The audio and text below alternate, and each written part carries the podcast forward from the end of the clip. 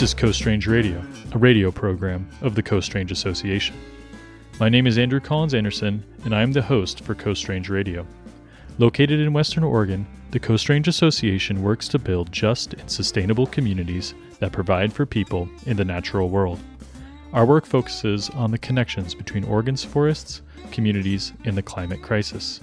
A better world is possible.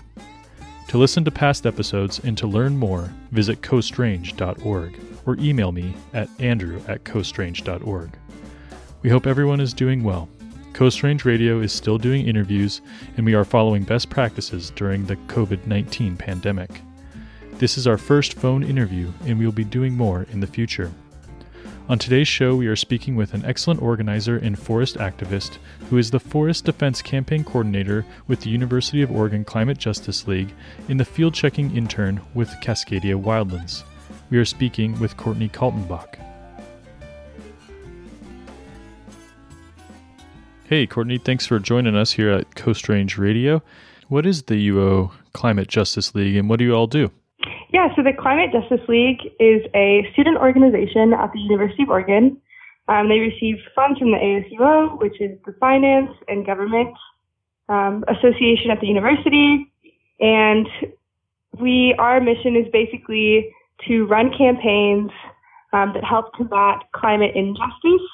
And over the years, we've had many different campaigns. They look all different ways. We've had Take Back the Tap, which was all about installing um, water bottle water fountains in the university before they had that. We had a, a huge divest campaign um, around three years ago that was all about the university divesting from like natural gas investments. Um, and right now we have two campaigns, and one is campus sustainability, um, which is working on making sure that our campus is held accountable for being sustainable and not just greenwashing. And then our other campaign is Forest Defense, which is the campaign that I help organize, um, which is all about trying to protect our public forests, especially since they're so important in sequestering carbon. Great.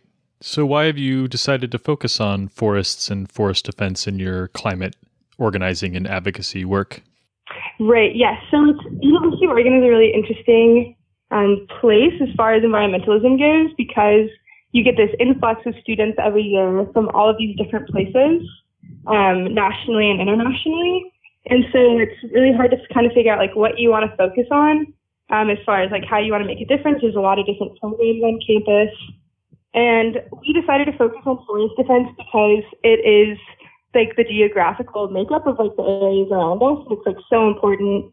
Um, and it's a really good way for students to like kind of reestablish a land ethic when they move to a new place and to like really start to understand the land um, that they've moved to. And so through doing forest defense, we connect these issues um, on a local level, as well as there's so many great resources and there's such a great history of forest defense activism within Eugene um, that's really, really helped students connect to older populations of environmentalism and learn more um, tactics and advocacy work as well.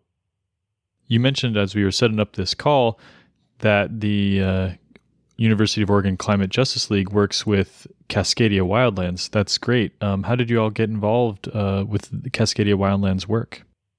Yeah, so basically, Cascadia Wildlands, um, we meet with them regularly and we figure out um, what timber sales they're currently working on, and then we take um, the information they give us and we talk to the group and figure out which timber sale we specifically want to bring to campus to focus on. Um, and then from there, we pick an area that we want to work on um, getting protected, and we run an entire campaign, which includes taking college students out to the area. It's typically BLM land, which is public land, so we really try um, and talk about the idea that this is like our land and as a population of Oregon, like we should have access to it and be able to recreate it.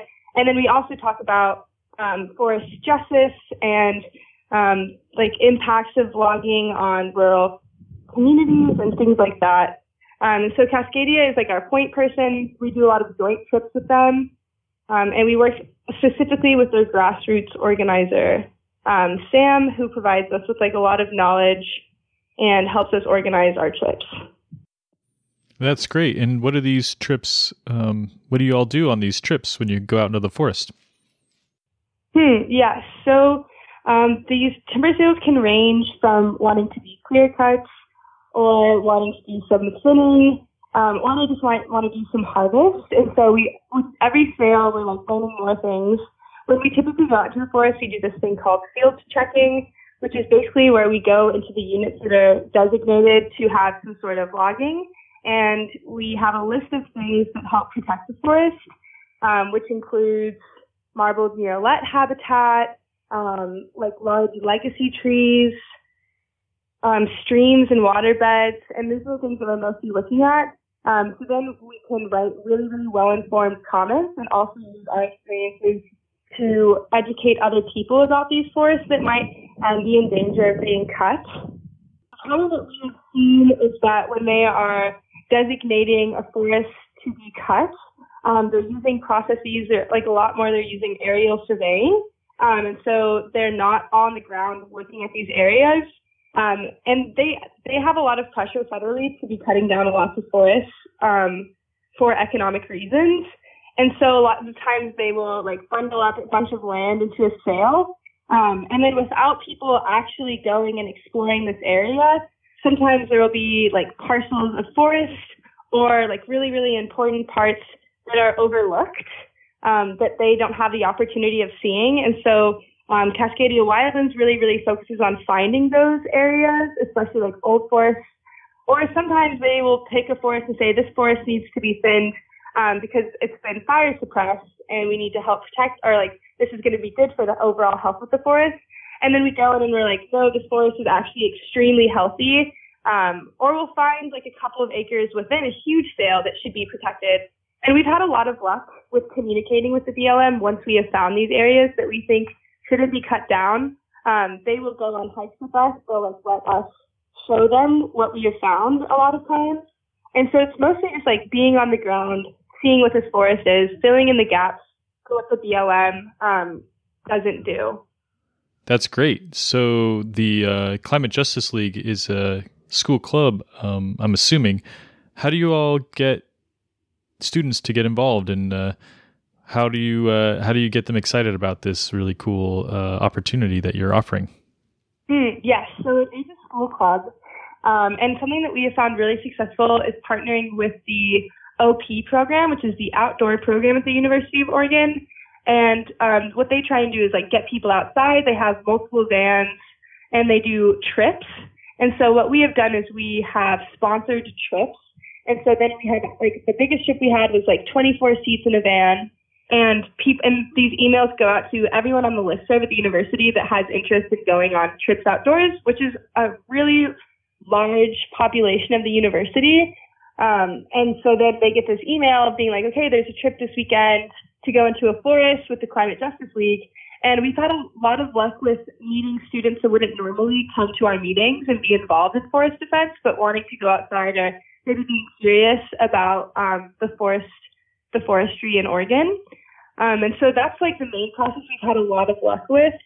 Um, and then it allows us to take like large groups, usually for really cheap, which helps um, students who wouldn't normally be able to access these areas have access to them and really understand the practices in place in Oregon around logging.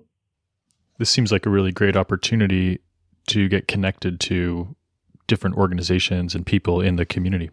Yeah, yeah, we definitely try and, and kind of like build the relationships outside of the campus because um, the University of Oregon is just kind of it's really its own separate area um, that doesn't have even though we have access to a lot of really great natural areas around it, um, including Hendricks Park, which is like a segment of old growth forest. It's really good for students to be able to like get off campus and get involved and meet um, different members of the community that aren't like 18 to 25 years old, it can be really refreshing and just good for your overall health, I'd say. Why does the Climate Justice League focus on climate justice? And maybe you could give us a, a definition of what is climate justice. Mm, yes. Um, so, climate justice um, is basically the idea that climate change is going to disproportionately affect populations um, due to the inequality that's like around globally, nationally, as well as locally. Um, and so trying to find where climate change um, is affecting our populations in general, or just like things that overall contribute to climate change, because we're trying to directly show that within our organization we see the ties between um, social injustice and climate change, and that's supposed to be the forefront of what our club is trying to do. So that is why we like have chosen that as the name and try and make sure that all of our campaigns have a really strong tie to social justice to really advocate for that intersectionality. When was the club founded and, and how do you all uh, organize yourselves? How is it managed? Um, I think that we were founded in the early 2000s. Um, so we are pretty, in context to the university, we're the oldest environmental club. Um, but that's just because the university is constantly like the makeup and the types of clubs are like constantly changing. It's really where the student interest is. Um, because there's such a high turnover rate for the university, um, you know, every four years there's new people. Um, you see the dynamics of clubs changing a lot. So like what climate justice might mean to the students in four to eight years might be completely different than the way that we see it now. Um, so I think that that's one of the really cool dynamics of student organizations. But it also can be really hard because that's how clubs die very quickly and easily is when you lose momentum through the students that are involved once they graduate. It's really hard to like maintain um, a club as well as it maintain a mission. And you see a lot of like mission drift because like the bylaws and like missions written um, by one set of students might be completely different or like might not even be read by the new set of students that become involved. So it creates its own interesting dynamic. Yeah, that's um excellent experience. Uh, we have that problem often in uh, nonprofits and all sorts of organizations. That's that's great. Totally right, and I think that that's where the partnership with local nonprofits can really really help. Is because then I've been there for a lot longer, and so then they can like kind of be um, a constant source of knowledge and a base for um, a student organization. And you see that a lot with OSPIRG, which has a huge network, and they are like a campus um, club, but they also are a lot more than that. They're a huge advocacy nonprofit that works like I think nationally, and so that's the base for their club, which is a little bit different from Climate Justice League, which just doesn't have a national base to a larger organization. Do you all work with groups who are uh, engaged in the Green New Deal, or what is your take on the Green New Deal, and uh, your how does it connect with your work with forests? Right. Yes. So we actually have just endorsed Doyle Canning. We had a vote, and we've been working on her campaign and contributing to the phone banking and canvassing for her campaign because of her um, work with the Green New Deal and her policies and endorsement of the Green New Deal. Um, so we strongly believe that it's important. We also do a lot of organizational um, events and whatnot with Sunrise Eugene, which has a huge involvement with the Green New Deal. And so we don't directly do advocacy um, for the Green New Deal as our club because we think that we like want to focus more on our campaign specific missions, but we are in full support and we work with other organizations um, due to their involvement with the Green New Deal. What are some of the other projects or campaigns that the Climate Justice League is working on right now? Yeah, so the other thing that we were organizing that recently got canceled because of COVID um, was an eco grief panel for Earth Week. Um, so that's something that our organization has started to talk about. Is because we are like a student organization that does environmental work. Um, there's kind of this new topic of conversation that's arising due to um, feelings of grief over the environment being destroyed. And it's a very new kind of work, like it's just like a new concept being brought just due to like how fast the environment was being destroyed. And so we're trying to like be on top of all that data and name it early so that we can like support people and like um, just be vocal about the fact that this is an emotional subject as well as like in the science environmental subject. Wow, that's some really important uh, discussion to have there. Super intense. Uh, what is what is the role of the Climate Justice League in helping people, you know, kind of work through some of that ecological grief? Or, you know, I can imagine going through the woods or, or doing these forest uh, uh outings would be really helpful for that. Um, we actually were just talking the other day about how amazing it is for like the work that we do is that we get to go into the forest and hike around and like see all of these really natural, beautiful places. Um, and I think that like being able to do that and being able to do it with a group um, is just like a very powerful, like powerful way to kind of cope with all of the environmental issues that are happening right now. Um, also, like we go out into the forest and we share meals together and we eat lunch and we sing songs on the guitar. And I think just like um, having fun times while we're doing our work, like within environmentalism, in the aim for there to be like times which our community is bonding together and celebrating, um, I think is really, really important. And the Climate Justice League has really, really tried to do that. We've done a lot of community events, whether that be potlucks um, or like talent shows or canvassing, um, just things like that. We try and also just like hang out and be a good community basis. So, why forests? Why are y'all focusing on forests with the campaign that you're working on? And how does that connect to climate change and Oregon's response to addressing climate change? Um, yeah, forests. Uh, why are they so important in Oregon? Yeah, so I mean, if you look at a lot of the studies, I'm sure you're familiar that come out of Oregon State, um, there's a lot of studies showing that the Pacific Northwest forests are some of the most powerful forests in the nation and in the world for sequestering carbon. They're actually essential to mitigating climate change. And so, like, ever more presently, it's just become so important to protect these forests while they're still here. And we're just seeing um, these forests getting logged at such a high rate and it's pretty horrifying given the fact that like we should first of all stop logging forests and then we should also like be trying to create as many forest areas as possible. Um, we also deal a lot with the miseducation around um, what logging industry usually says is like, okay, we plant, we are constantly planting trees, replanting these areas, but we care about these forests um, and not acknowledging the fact that old forests are scientifically proven to sequester more carbon. Um, and then when you go in there and you log them and you build all these roads, um, that you're actually contributing to carbon. And another thing I think that's really, really important to note is that the logging industry in Oregon is the number one carbon emitter of the state. Um, and so it's really directly tied to climate change. Yeah, those studies are super important and really interesting uh, regarding how how uh, excellent our forests here are in the Pacific Northwest for storing carbon, and uh, yeah, it gets me thinking. You know, how do we we do this type of work with the, at the Coast Range Association? Is how do we work with rural people and rural communities, and per, you know, how do we provide for people's livelihoods in the forests while you know taking care of forests and managing them in an appropriate way and looking at you know how these large you know timber companies are managing forests compared to what could be done?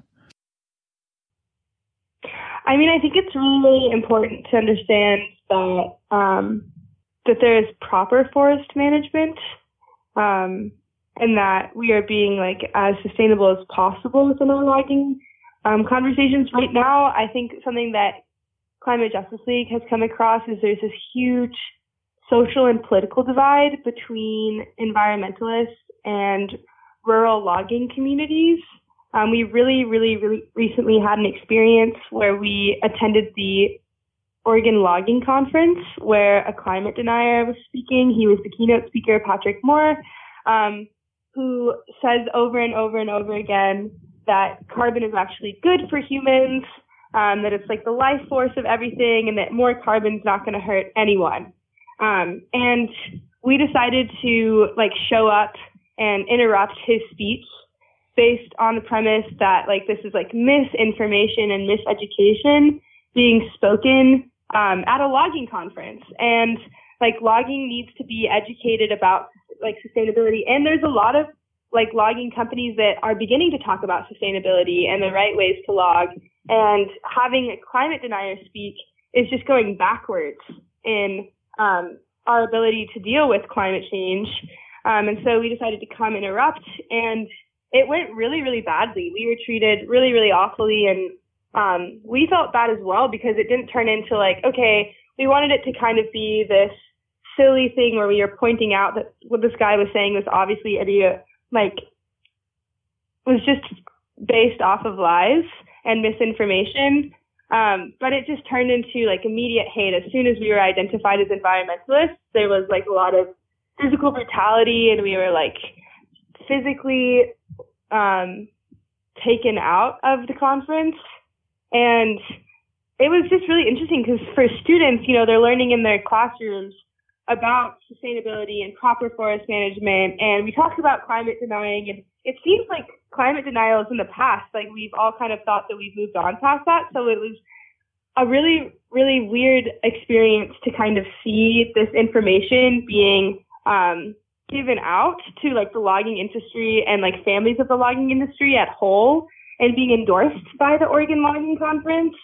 Um, and then also not just being endorsed, but being like violently protected um, was also a really, really weird understanding. So I think that what we are trying to move forward is like um, effective ways of kind of building those bridges with the logging industry and families that um, are from logging backgrounds so that we can like move forward.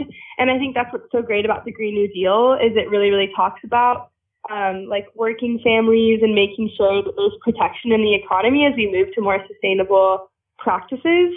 Um, and so just like trying to communicate and say like, you know, we're not trying to take your jobs away.